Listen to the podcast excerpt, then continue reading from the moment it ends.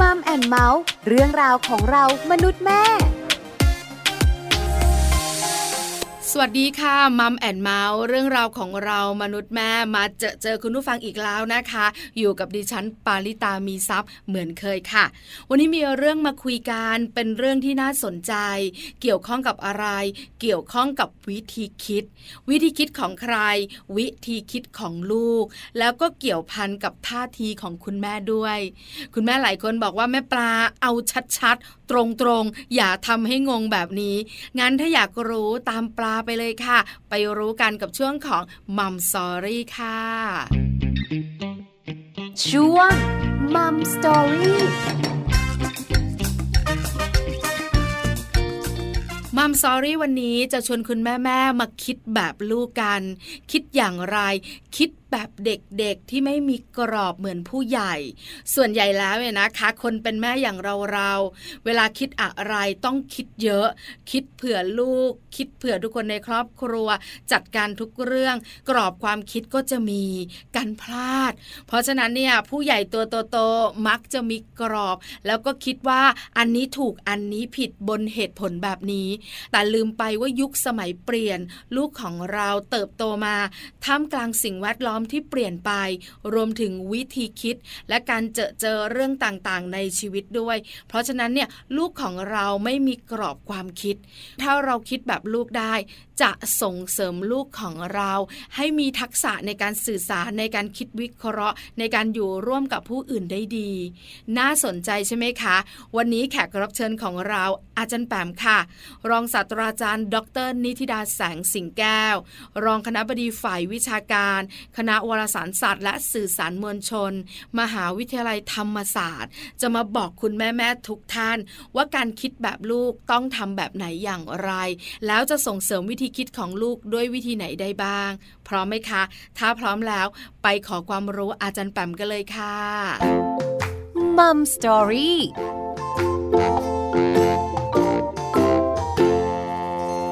สวัสดีค่ะอาจารย์ป๋มคะสวัสดีค่ะน้องปลาและสวัสดีคุณผู้ฟังทุกท่านด้วยค่ะ วันนี้มัมแอนเมาส์ได้คุยกับอาจารย์แปมอีกแล้ว มีเรื่องราวดีๆ มาคุยกันแน่นอน วันนี้นะคะ เท่าที่ปลาทราบ อาจารย์แปมจะชวนแม่ๆอย่างปลาอย่างคุณผู้ฟังเนี่ยมาคิดแบบลูกๆกัน หลายๆคนนึกไม่ออกนะ คิดแบบลูก คิดไม่ออกคิดยังไง เพราะเด็กๆมีความคิดค่อนข้างเยอะ ถามอาจารย์แปมก่อนเลยค่ะ คิดแบบลูกคืออะไรคะอาจารย์แปมค่ะงั้นต้องกลับไปเปรียบเทียบกับการคิดแบบผู้ใหญ่เนาะคือพวกเราเติบโตขึ้นมานะคะ มีอาชีพการงานเป็น คุณพ่อเป็นคุณแม่หรือว่าจะมีบทบาทอื่น ๆ คุณปู่คุณย่าคุณตาคุณยายเป็นเจ้านายเป็นลูกน้อง เป็นเพื่อนร่วมงานเป็นเพื่อนบ้านอะไรก็แล้วแต่เนี่ยคือลักษณะของช่วงวัยที่เราเติบโตเนี่ยเรามักจะนำพาเอาความคิดที่มันเป็นกรอบแบบผู้ใหญ่เนี่ยขึ้นมากับเราด้วยเวลาที่เราเติบโตเนาะเราจะมีเรื่องของแบบมาตรฐานทางสังคม ความถูกความผิดความถูกต้องดีงามค่ะน้องปลา ซึ่งตรงนี้เนี่ยบางครั้งเนี่ยมันก็จะกลายเป็นภาพที่ทำให้เราอยู่ร่วมกันได้ในสังคม แต่จุดที่มัน เรียกว่าอาจจะเป็นหลุมพรางเนาะกับการคิดแบบผู้ใหญ่ก็คือว่าเมื่อเราเอาตัวเราอะค่ะ ที่เป็นความคิดแบบผู้ใหญ่เนี่ย ไปดูพฤติกรรมของเด็กเนาะไปส่อง ไปสังเกตพฤติกรรมพฤติการความคิดของเขาการกระทำของเขานะคะ เราจะพบว่าเฮ้ยจริง ๆ มันไม่จำเป็นต้องใส่ความเป็นผู้ใหญ่ไปในเรื่องราวของเด็กก็ได้นะคะ แล้วก็วันนี้เนี่ยอยากจะชวนคุยค่ะว่า เอ๊แล้วถ้าเกิดผู้ใหญ่เนี่ยจะกลับมาลองเนาะทอนเอาความคิดแบบผู้ใหญ่ออกไปเวลาที่เราอยู่กับเด็กนะคะ แล้วก็ลองคิดในแบบที่เด็กเขาคิดเนี่ยมันน่าจะทำให้ ความสัมพันธ์ในบ้านนะคะ หรือว่ากิจกรรมต่างๆ ที่เราทำร่วมกับลูกกันเนี่ยมันสนุกแล้วก็มีสีสันขึ้นค่ะน้องปลาเห็นด้วยกับจันปาม เพราะคุณแม่ๆนะคะ หลายหลายคนไม่รู้ตัว แค่เล่นสไลเดอร์ครั้งแรกในชีวิต คุณพ่อคุณแม่ค่ะจันปามทำไมหนูลงมาสิเรารู้สึกว่ามันเตี้ยนิดเดียว แต่ลูกรู้สึกว่ามันสูงมาก ไม่เอาหนูกลัว แล้วแม่แม่พ่อพ่อก็อารมณ์เสีย ลูกขี้กลัว ลูกเป็นเด็กไม่กล้า แต่จริง ๆ แล้วเนี่ยเราลืมไปว่าเขาเด็ก เพราะฉะนั้นเขาอยู่ข้างบนน่ะเขามองลงมาเขาคิดว่ามันสูง แต่เรามองว่ามันเตี้ย เพราะฉะนั้นเนี่ยความคิดแบบนี้ก็ต่างกันละ แต่ถ้าเราย้อนนะจันแปมตอนเราเด็กๆ ครั้งแรกตอนสไลเดอร์ หัวใจมันก็เต้นแรงนะ มันก็กลัวนะ เพราะฉะนั้นเนี่ยเข้าใจอาจารย์แปมสื่อเลยว่า ถ้าเราเข้าใจเขา เราจะรู้สึกคล้ายกับเขา แล้วจะเล่นกันสนุกอยู่ด้วยกันอย่างสนุก คราวนี้อาจารย์แปมวิธีการคงไม่ง่าย ต้องให้อาจารย์แปมอธิบายแล้วล่ะ แล้วคิดแบบไหนที่เรียกว่าคิดแบบลูก แล้วเราจะใช้วิธีไหนที่จะสารความสัมพันธ์ หรือกระชับความสัมพันธ์ในการคิดแบบลูกได้คะอาจารย์แปมค่ะ งั้นเราชวนคุยกันไปเรื่อยๆ นะ อาจจะค่ะขออนุญาตถามน้องปลา แล้วก็คุณผู้ฟังชวนคิดไปพร้อม ๆ กันนะคะ สมมุติว่าเอ่อมีคำถามสักคำถามหนึ่งเนาะเป็นคำถามอะไรเอ่ย ไม่เข้าพวกนะคะ ซึ่งคำถามพวกนี้เนี่ยหลังเราชอบเล่นกับเด็กๆมากเลยเนอะสักสามขวบนี่หมายกำลังสนุกกำลังสนุกเลยค่ะใช่ค่ะอะถามน้องปลากับคุณพ่อคุณแม่ที่ฟังอยู่นะคะ อะไรไม่เข้าพวกคะระหว่างมีดหม้อ กระทะผ้าห่มค่ะ คือคุณแม่แม่ๆอย่างปลาเนี่ยน่าจะตอบอย่างเร็วแล้วก็ไม่ยากก็คือผ้าห่ม เพราะว่าค่ะทั้งมีดทั้งกระทะทั้งหม้อเนี่ยมันอยู่ในครัวผ้าห่มเนี่ยอืมมันอยู่ในห้องนอน เพราะฉะนั้นถ้าไม่เข้าพวกผ้าห่มค่ะอาจันแปมค่ะ จริงๆคิดเหมือนกันเนอะแล้วก็ถามผู้ใหญ่อาจจะเรียกว่า 95เปอร์เซ็นด้วยซ้ำเมื่อถามคำถามนี้ไปเนี่ย จะตอบเหมือนกันแบบนี้แหละค่ะว่า ผ้าห่มสิแล้วเราก็จะมีเหตุผลที่กำกับชัดเจนเลยว่า ก็เพราะว่าไอ้มีดไอ้หม้อไอ้กระทะเนี่ยมันอยู่ในครัว แต่ผ้าห่มเนี่ยมันอยู่ในห้องนอนใช่ไหมคะ แต่ปรากฏว่าลองเอาคำถามนี้เนี่ยไปถามเด็กๆนะคะ เราจะพบเลยว่าคำตอบอาจจะไม่ใช่ผ้าห่มแล้วก็มีความหลากหลาย ประเด็นสำคัญอยู่ตรงนี้ค่ะ ถ้าเกิดว่าเขาตอบอะไรขึ้นมาที่มันไม่ใช่ผ้าห่มปั๊บปฏิกิริยาของเรากับคำตอบของเขาเป็นอย่างไร นะคะ ถ้าเกิดว่าเราบอกว่าเฮ้ย จะไปได้ยังไง จะเป็นมีดได้ยังไง จะเป็นหม้อได้ยังไง กลายเป็นว่าไอ้สิ่งที่เขาคิดเนี่ยเออยังไม่ทันได้ฟังเหตุผลเขาเลยอะน้องปลาค่ะว่าทำไมเขาถึงคิดว่าเป็นแบบนี้ ยกตัวอย่างนะคะ อันนี้ใกล้ตัวมากๆเลย เคยถามเอ่อลูกตัวเองตอนเขาสามขวบนี่แหละนะคะ บอกว่ามีดหม้อกระทะผ้าห่มเนี่ย ลูกคิดว่าอะไรไม่เข้าพวกนะคะเขาคิดนะ แล้วเขาก็ตอบว่าเขาว่ามีดอืม เราเนี่ยแหมอารมณ์ขึ้นเลยน้ำตาคุณผู้ฟังค่ะเพราะว่ามันจะเป็นไปได้ยังไง ลูกเรานี่ใช้วิจารณญาณหรือเหตุและผลแบบไหนถึงตอบว่ามีดมันต้องตอบว่าผ้าห่มสิก็เพราะว่าผ้าห่มมันอยู่ในห้องห้องนอนอย่างอื่นมันอยู่ในครัวนะคะ แต่ว่าอะยับยั้งชั่งใจลองฟังซิว่าเจ้าตัวเล็กของเราเขาจะอธิบายว่าอย่างไรนะคะ ปรากฏว่าสิ่งที่เขาอธิบายเนี่ยมันเป็นเหตุผลเป็นโลจิกนะคะ จากจุดยืนของเขาเขาบอกว่า เพราะว่ามีดเนี่ยหั่นของได้ อย่างอื่นเนี่ยอืมหั่นไม่ได้เลยแม่หม้อหั่นของไม่ได้ค่ะกระทะหั่นของไม่ได้ผ้าห่มหั่นของไม่ได้ดังนั้น เขาใช้เกณฑ์เรื่องการหั่นของนะคะ มาเป็นตัวคำตอบของเราไงว่าสุดท้ายแล้วเขาถึงตอบว่ามีดตรงนี้สำคัญมากเลยค่ะ เพราะว่ามันทำให้เราเกิดการเรียนรู้เยอะมากเลยนะคะ แล้วก็ทำให้คุณพ่อคุณแม่เนี่ยชวนให้กลับมาทบทวนบทบาท ทบทวนวิธีคิด ทบทวนวิธีการตัดสินของตัวเองนะคะ เพราะว่าอย่างที่เมื่อกี้เราคุยกันค่ะน้องปลาไอ้ reaction หรือสิ่งที่เราโต้ตอบกลับไปในคำตอบของเขา ถ้าเกิดว่าเราบอกว่าเฮ้ยมันผิด มันทุกครั้งที่เวลาที่เราถามอะไรไป แล้วมันผิดเป็นผิดเป็นผิดสุดท้ายแล้วเด็กจะเกิดความรู้สึกงั้นไม่กล้าพูดละ ไม่กล้าตอบละ เพราะว่าตอบไปก็ผิดแน่ ๆนะคะ ในขณะที่ถ้าเกิดว่าเราเป็นคำถามปลายเปิดนะคะ ลองอันอันความรู้สึกเราไว้ก่อนนะว่าไอ้เราว่ามันผิดเนี่ยมันอาจจะดูก่อนที่ว่าลูกเขาคิดอย่างไรนะคะ เหตุและผลที่มากำกับคำตอบของเขาคืออะไร ซึ่งตรงนี้จะทำให้เรามองเห็นวิธีการคิดของเขานะคะแล้วก็สามารถเชื่อมโยงเรานะคะ ที่เป็นแม่ กลับไปสู่ลูกได้ เพราะว่าน้องปลาอย่าลืมนะคะ ว่าช่วงวัยสามถึงหกขวบเนี่ยเป็นวัยทองแท้มาก ๆเลยที่เขาจะเริ่มพัฒนาตัวตนพัฒนาความคิดนะคะ แล้วก็ทำให้เขาเนี่ยเริ่มเรียนรู้กับสิ่งต่างๆ ดังนั้นเนี่ยเหตุผลของเขาไม่จำเป็นว่ามันจะต้องมาเข้าบล็อกกับ เหตุผลของเราที่เราคิดแบบผู้ใหญ่ค่ะน้องปลาอืมค่ะ เพราะฉะนั้นพอจะเห็นภาพแล้วนะคะ อาจารย์แปมขาพอรู้แนวแบบนี้ละ ใจเย็นๆหน่อยแม่แม่ๆจ๋าอืมฟังค่ะลูกกันหน่อยนะคะ หลังจากนั้นค่ะเราจะไปต่ออย่างไรดียัอะงไงคะดีเนาะค่ะ พอเป็นผู้ใหญ่ปั๊บเนี่ยเรามักจะมีคำตอบล่วงหน้าเสมอนะคะ กับทุกสิ่งทุกอย่างในใจเราเนาะไม่ว่าจะอะกิจกรรมนี้แผนงานนี้ การเดินทางแบบนี้ชีวิตวันนี้เหมือนยิ่งเป็นมนุษย์คุณแม่เนี่ยค่ะเราชัวร์ไว้ก่อน คือเราไม่ชอบทำอะไรแล้วเหมือนกับไม่มีคำตอบนะคะ จะไปเที่ยวที่นี่เนี่ยบางทีคุณพ่อบอกอะไรก็ได้สบายๆเรานี่คิดหมดแล้วนะคะมื้อเช้ากลางวันเย็นจะกินอะไรจะแวะที่ไหน คือทุกอย่างมันมันเบ็ดเสร็จ แต่ว่าพอไอ้วิธีคิดแบบนี้พอมาใช้กับเด็กเนี่ย ตรงนี้เนี่ยเป็นจังหวะที่เราจะต้องกลับมาทบทวนเหมือนกัน เพราะว่าในสมองเด็กๆ เนี่ยเขา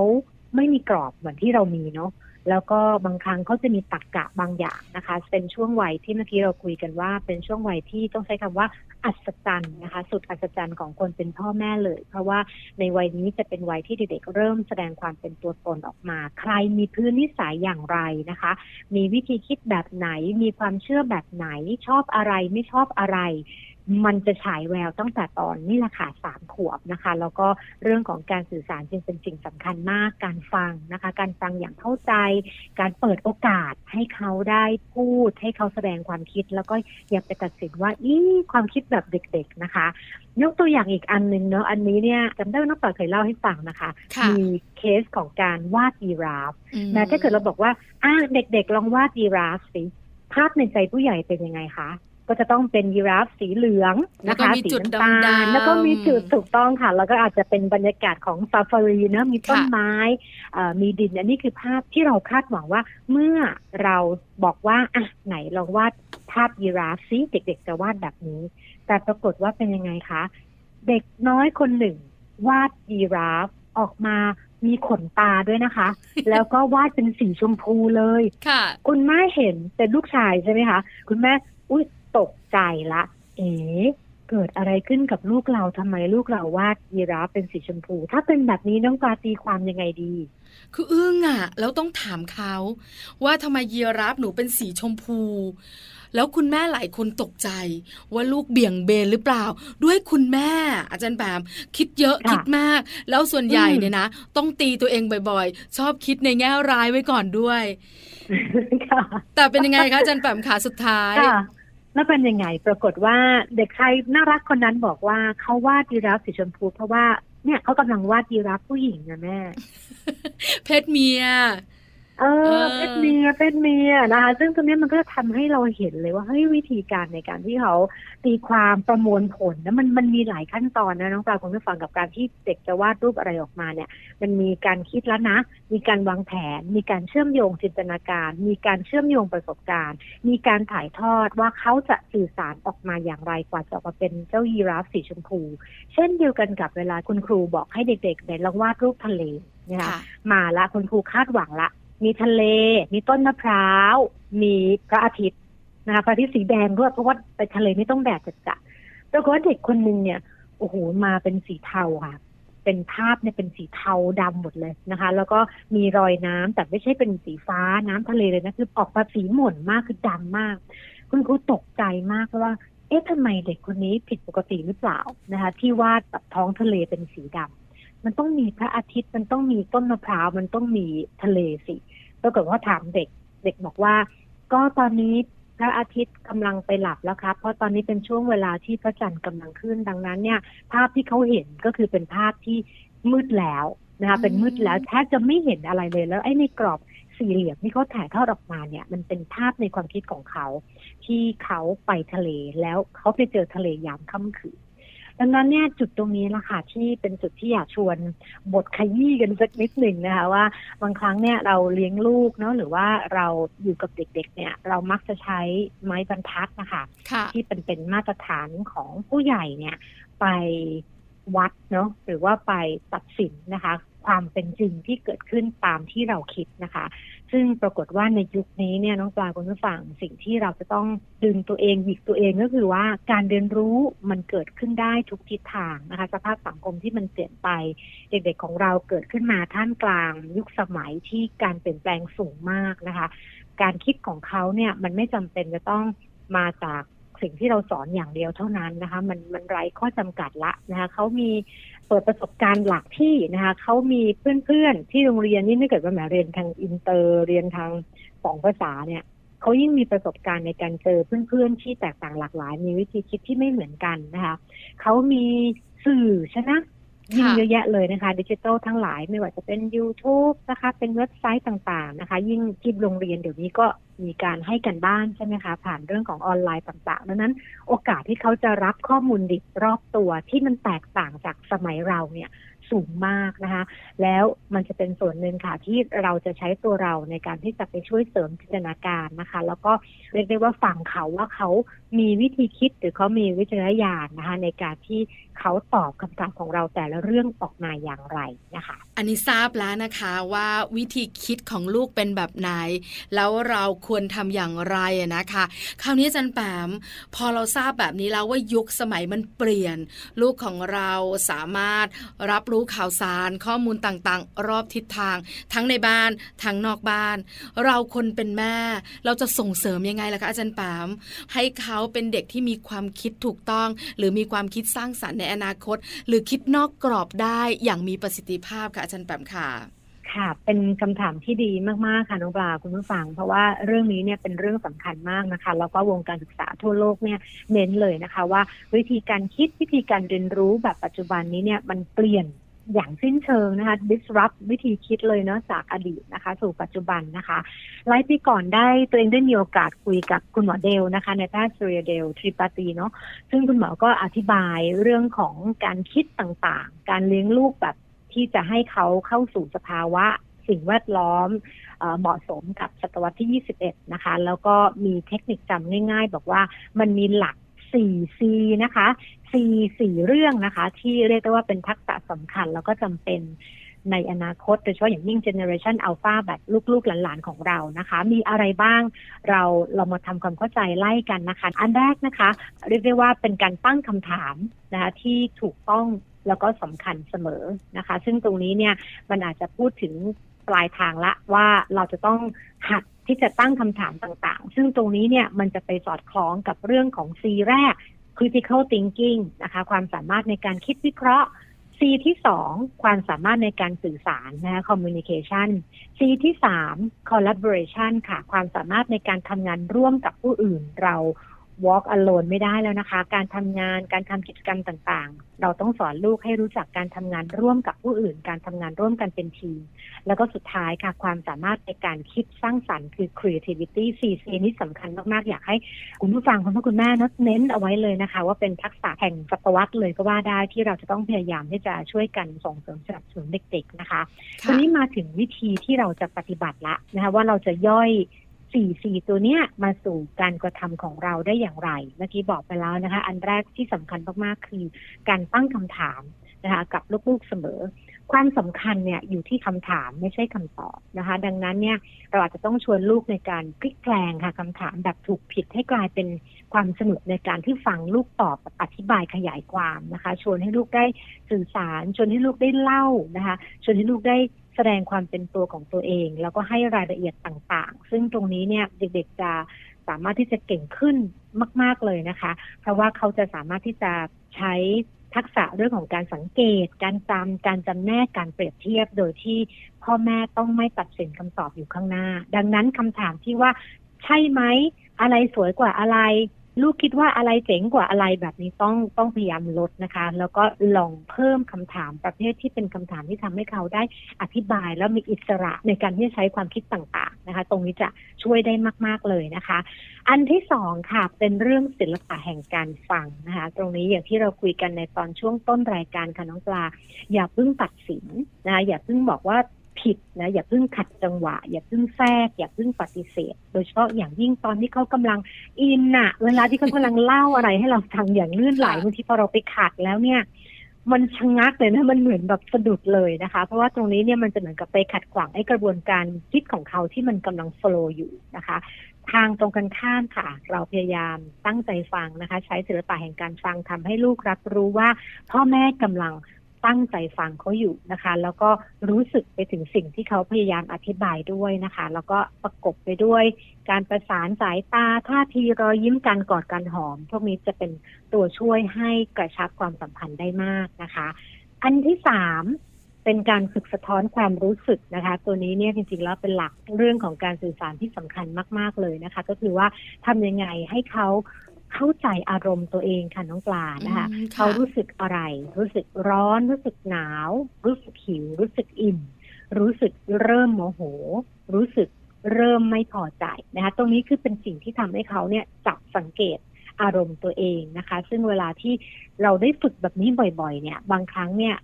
มันทำให้เราทันต่ออารมณ์นะคะ จะโมโหอย่างเงี้ยเฮ้ยเรารู้สึกเลยว่าสถานการณ์แบบนี้เนี่ยเราจะต้องปรีดขึ้นทุกทีเลยนะนี่ใช้กับผู้ใหญ่ก็ได้นะคะเราก็เหมือนกับว่าได้เก็บรวบอะคือเอาตัวเองออกไปจากสถานการณ์ตัวนั้น แล้วก็ทำให้ลดความขัดแย้งต่างๆนะคะตัวนี้ก็จะเป็นทักษะชีวิตที่สำคัญแล้วก็สุดท้ายนะคะ อันนี้ชวนคุณพ่อคุณแม่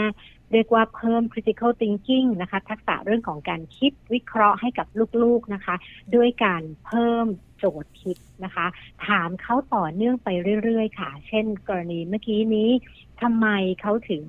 วาดทะเลเป็นสีดำเนาะเอ๊ะค่ะแล้วตอนมืดเนี่ยมันเป็นอย่างไรนะคะลูกคิดว่าพระอาทิตย์อยู่ตรงไหน ลูกคิดว่าผืนน้ำมันเป็นเหมือนกับตอนที่เราเจอทะเลตอนกลางวันหรือเปล่านะคะ คือเหมือนกับว่าเราลองถามเขาเพิ่มโจทย์คิดนะคะจำลองสถานการณ์ที่แตกต่าง แล้วก็สร้างบทบาทสมมุติให้ลูกได้ลอง เป็นคนเป็นสัตว์เป็นสิ่งของรอบตัว ให้เขาได้รู้จักเปรียบเทียบ แล้วก็สร้างความสัมพันธ์กับสิ่งแวดล้อมตรงนี้จะช่วยได้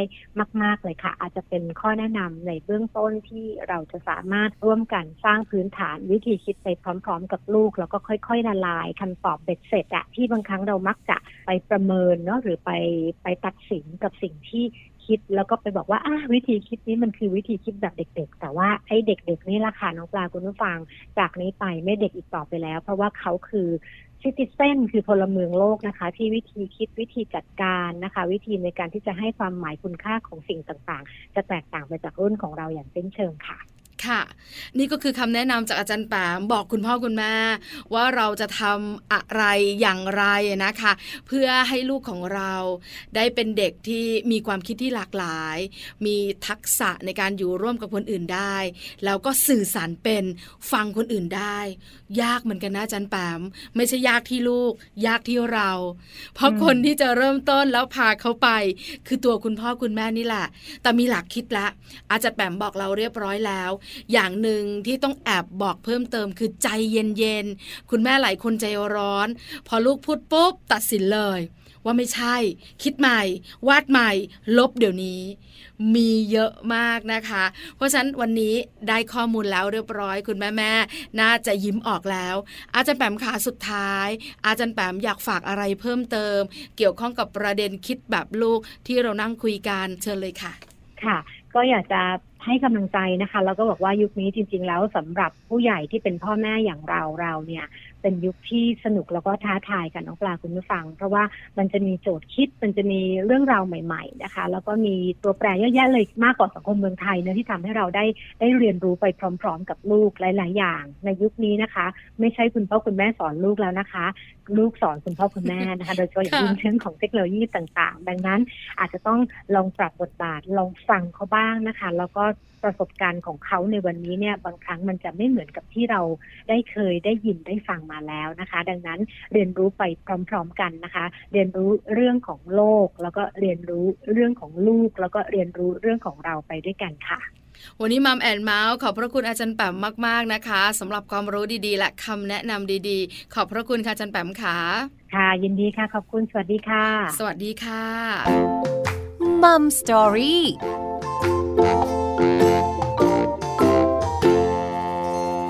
อบพระคุณอาจารย์แปมมาก ๆ ค่ะ รองศาสตราจารย์ ดร นิติดาแสงสิงแก้ว รองคณะบดีฝ่ายวิชาการ คณะวารสารศาสตร์ และสื่อสารมวลชน มหาวิทยาลัยธรรมศาสตร์นั่นเองนะคะ วันนี้อาจารย์แปมมาบอกแม่ๆเกี่ยวข้องกับการคิดแบบลูก ต้องคิดแบบไหนอย่างไร แล้วถ้าเราคิดแบบลูกได้ ความสัมพันธ์แม่ลูกจะเป็นแบบไหนอย่างไร รวมถึงถ้าส่งเสริมเขาถูกทาง ลูกของเราจะเป็นอย่างไรในอนาคตด้วย คุณแม่แม่ได้คำตอบแล้ว อย่าลืมนะคะคราวนี้ถ้าคุยกับลูกใจเย็นๆ ลองฟังความคิดของเขา แล้วเราลองคิดแบบเขาบ้าง อาจเห็นมุมใหม่ อาจจะได้คุยกันในเรื่องใหม่ ๆ เปิดโลกใหม่ ๆ ของลูกและเปิดโลกใหม่ ๆ ของเราด้วย Mom and Mouth เรื่องราวของเรามนุษย์แม่วันนี้หมดเวลาแล้ว จะเจอกันใหม่ครั้งหน้ากับปาริตามีทรัพย์วันนี้ สวัสดีค่ะ Mom and Mouth เรื่องราวของเรามนุษย์แม่